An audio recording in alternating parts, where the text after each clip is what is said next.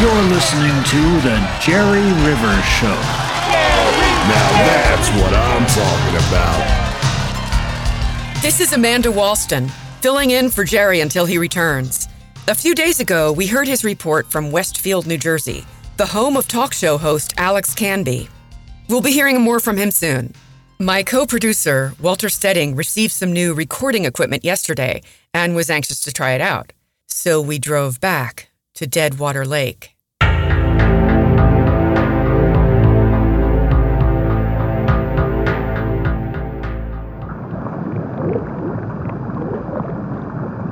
That was me testing our new hydrophone, or underwater mic.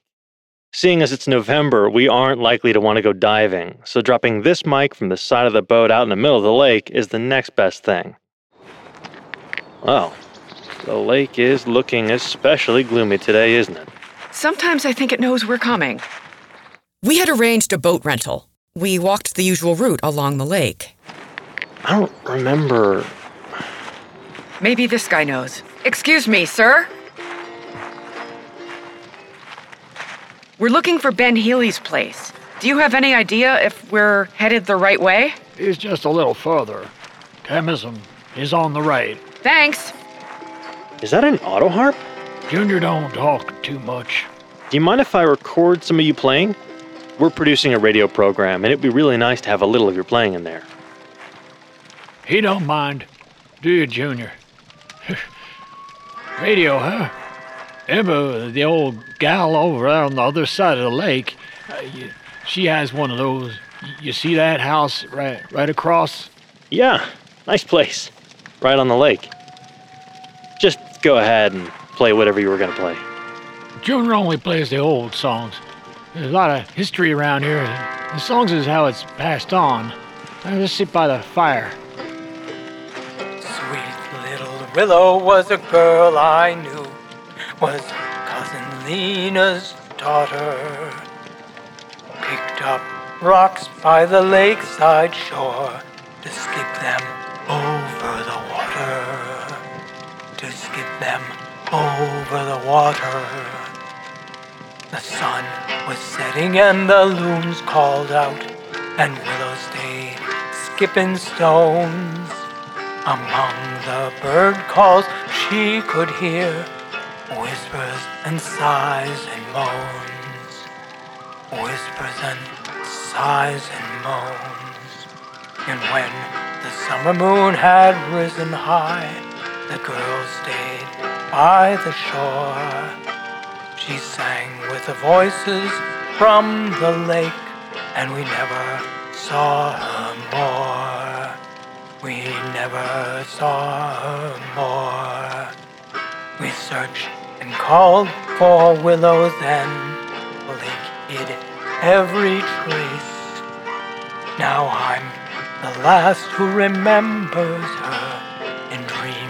In dreams, I see her face. In dreams, I see her face. That's a very interesting song. How old is it? Well, I don't know. Hundred years, maybe more. They say the girl in the song still has family here on the lake. Old Ebba will tell you she's one of them, but she went a little funny about ten years ago. Lake sickness, you know. We've heard about this lake sickness. How do you get it? I don't really know. Uh, kids get it the worst, uh, but once you got it, you got it. First, you get sort of crusty. Your, your skin hardens up all over. I hear you lose your memory now and then. You hole up inside and never come out until later. What do you mean? What happens later? I've heard it told. At some point, you you get so you have to return to the lake. That's what they say. The, the thing is, I I heard something or some things out there on the lake late at night.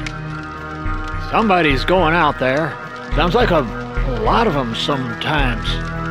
I don't go down there at night. That's that's their territory. I've got no business being there. What exactly do you hear? It's a kind of rippling sound. You, you could mistake it for a chainsaw cutting lumber. that is, if the, the tree was underwater. And then there's a kind of rubbery sound like I'd never heard. Your story is similar to a lot we've been hearing, and not just from Deadwater Lake. what about this lady across the lake? Would she know anything about this? I haven't seen Ebba since 75 or, or so, uh, at 12 years.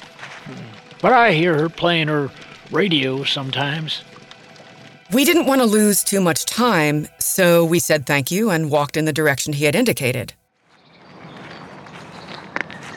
I don't suppose we could have passed it. Could we? I doubt it. Strange, though. Well, that's odd. Hello! There was a man standing in the woods and staring right at us, about 20 feet away. Hello? We're looking for Ben Healy? Are we going in the right direction? As we got closer, we noticed his eyes. It's hard to describe. They looked like they were being held wide open, the eyelids pulled back painfully far. He's holding a rifle by his side there. I don't, I don't like this. Maybe we should Go. Yes.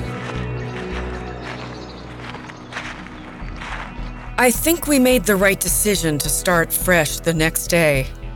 On the drive back, neither of us said much.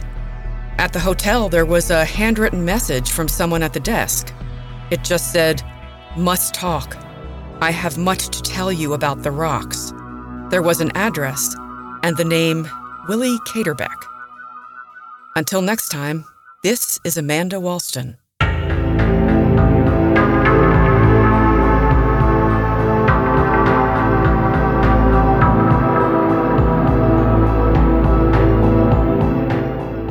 Thanks for listening to Under Dead Water, Episode 6. Our cast this week was Amanda Goodman, Clayton Romero, Henry Loengard, and Chris Burke. Music was by Glomag. The song Willow by the Lake was written and recorded by the Jazz Kissingers. We've begun recording extended episodes, which are available at mandiblejudy.bandcamp.com. Become a patron at patreon.com slash mandiblejudy and get these episodes and other bonus content for free, or go to Bandcamp to purchase them individually. Each comes with a bonus music track by Glomag as well. We've got a Discord for fans and cast and crew of the show to interact, and we stream weekly at twitch.tv slash wondervillenyc. See the show notes for more details. We're on Twitter, Facebook, and Instagram, and the series is available on all major streaming services. Thanks again for listening. See you next week.